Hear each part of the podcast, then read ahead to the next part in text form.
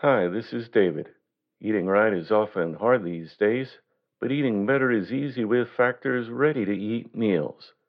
Every fresh, never-frozen meal is chef-crafted, dietitian-approved, and ready to go in just two minutes. You'll have over thirty-five different options to choose from every week, including Calorie Smart, Protein Plus, and Keto. Also, there are more than sixty add-ons to help you stay fueled up and feeling good all day long.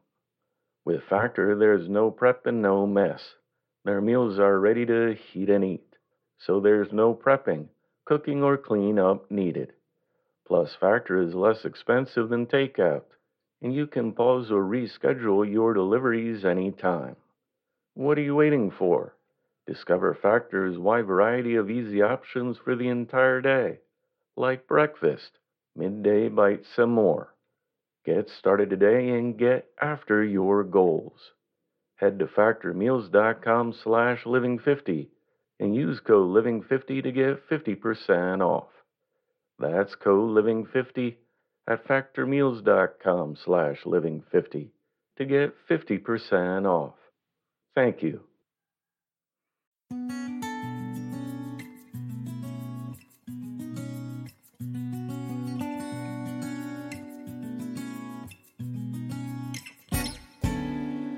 Welcome to the Inspirational Living Podcast. Today's reading was edited and adapted from The Book of Business by Elbert Hubbard, published in nineteen thirteen.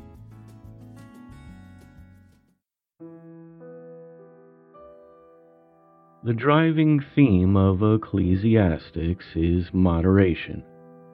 Buddha proclaimed that the greatest word in any language is equanimity.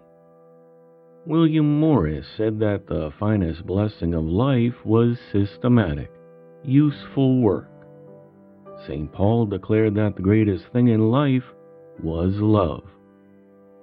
Moderation, equanimity, work, and love. You need no other physician.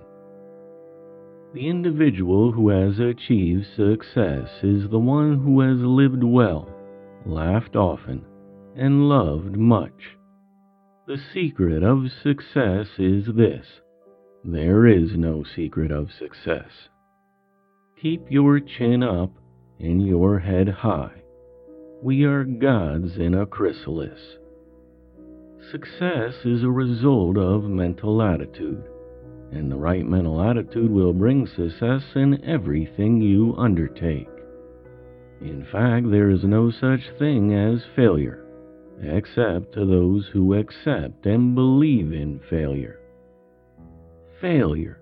There is no such word in all the bright lexicon of speech, unless you yourself have written it there.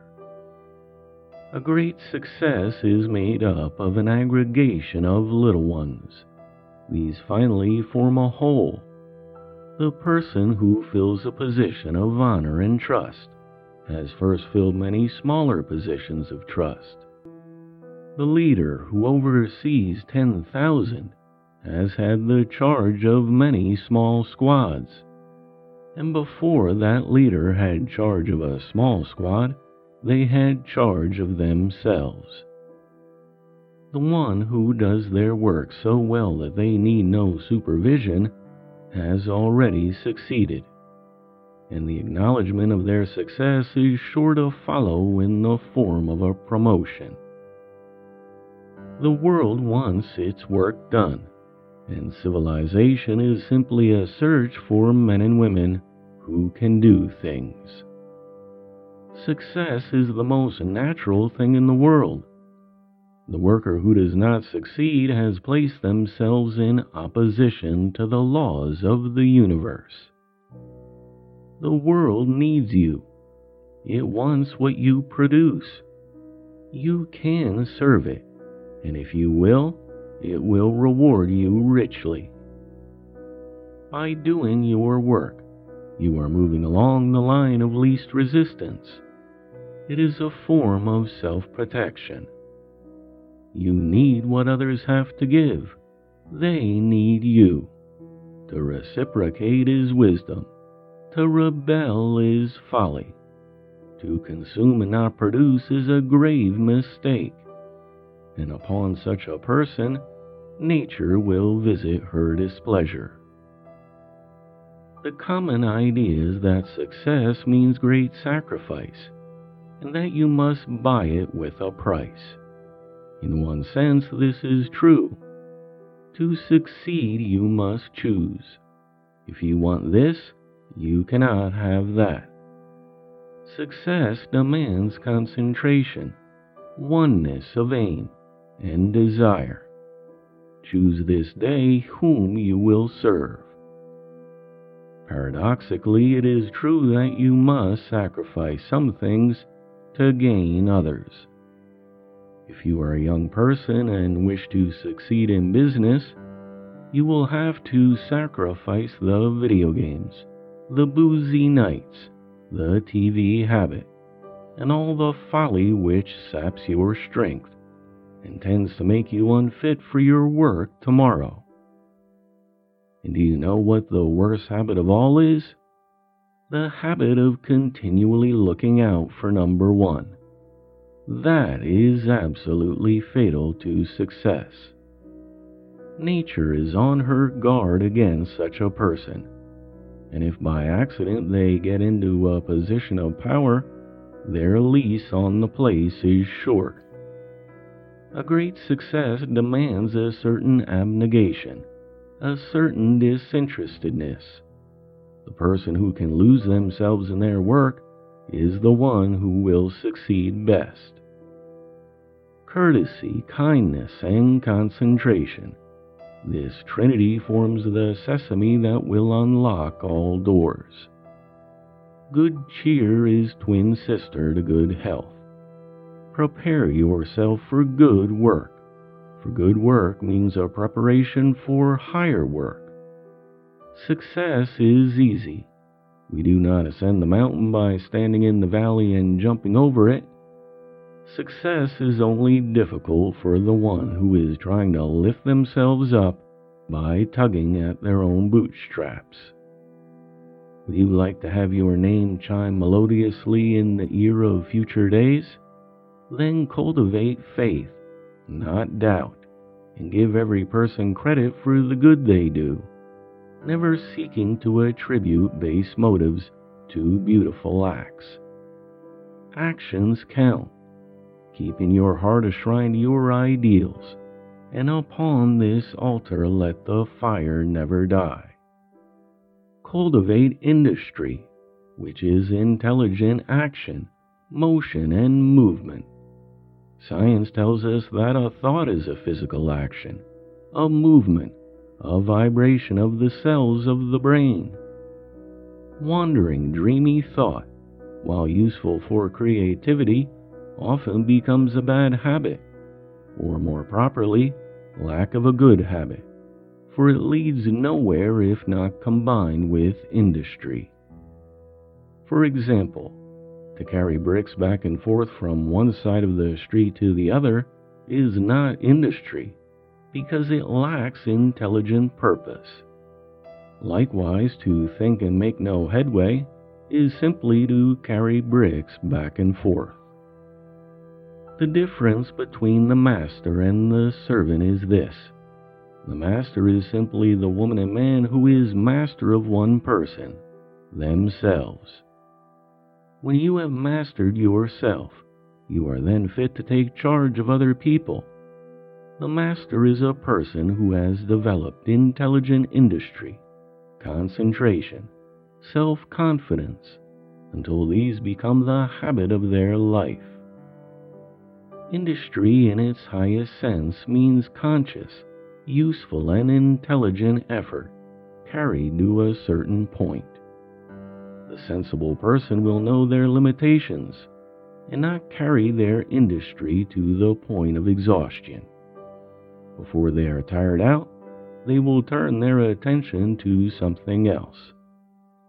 The ability to concentrate requires the ability to relax. In order to work, you must know how to play. People who carry great burdens and responsibilities are always those who are able, at times, to lay down the burden and be a child with the children. They can laugh, and there is no medicine equal to a joyful laugh. The individual of power is the one who changes their work. They do one thing at a time, but they do not do the thing all the time. To cultivate concentration, practice relaxation. Lie down on the floor for three minutes on your back. Breathe deeply. Lie still, and turn your mind within. Think of nothing. To concentrate on your work, you must enjoy your work. And to enjoy your work, you must drop it at certain hours. The one who lasts longest and soars highest is the one who cultivates the habit of being carefree for an hour a day. Take a vacation every day if you want to do good work. Are you on a treadmill at work and in life? Well, the only way you can get off is by developing mastership. We are controlled by our habits. At first we manage them, but later they manage us. It is habit that chains us to the treadmill and makes us subject to the will of others.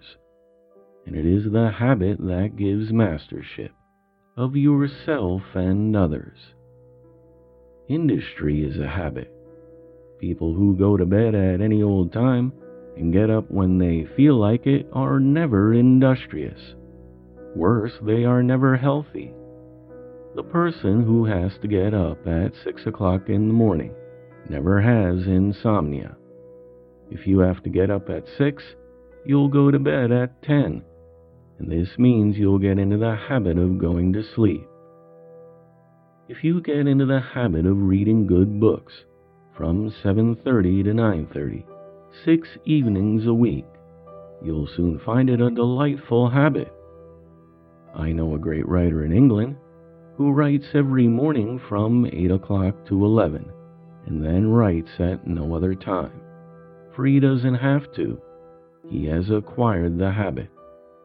At eight o'clock, his brain begins to fire up, and he finds it easy and pleasurable to concentrate on his work. When you develop the habits of industry and concentration, you will, as a result, naturally develop self-confidence. When you have reached a point where your work gives you great, quiet joy, and because of this joy you concentrate, then comes self-confidence. You are well along the road to mastership. Robert Louis Stevenson said, "I know what pleasure is, for I have done good work." The recipe for self-confidence is, do good work. Courage, says Emerson, comes from having done the thing before. A person who does good work does not have to talk, apologize, or explain.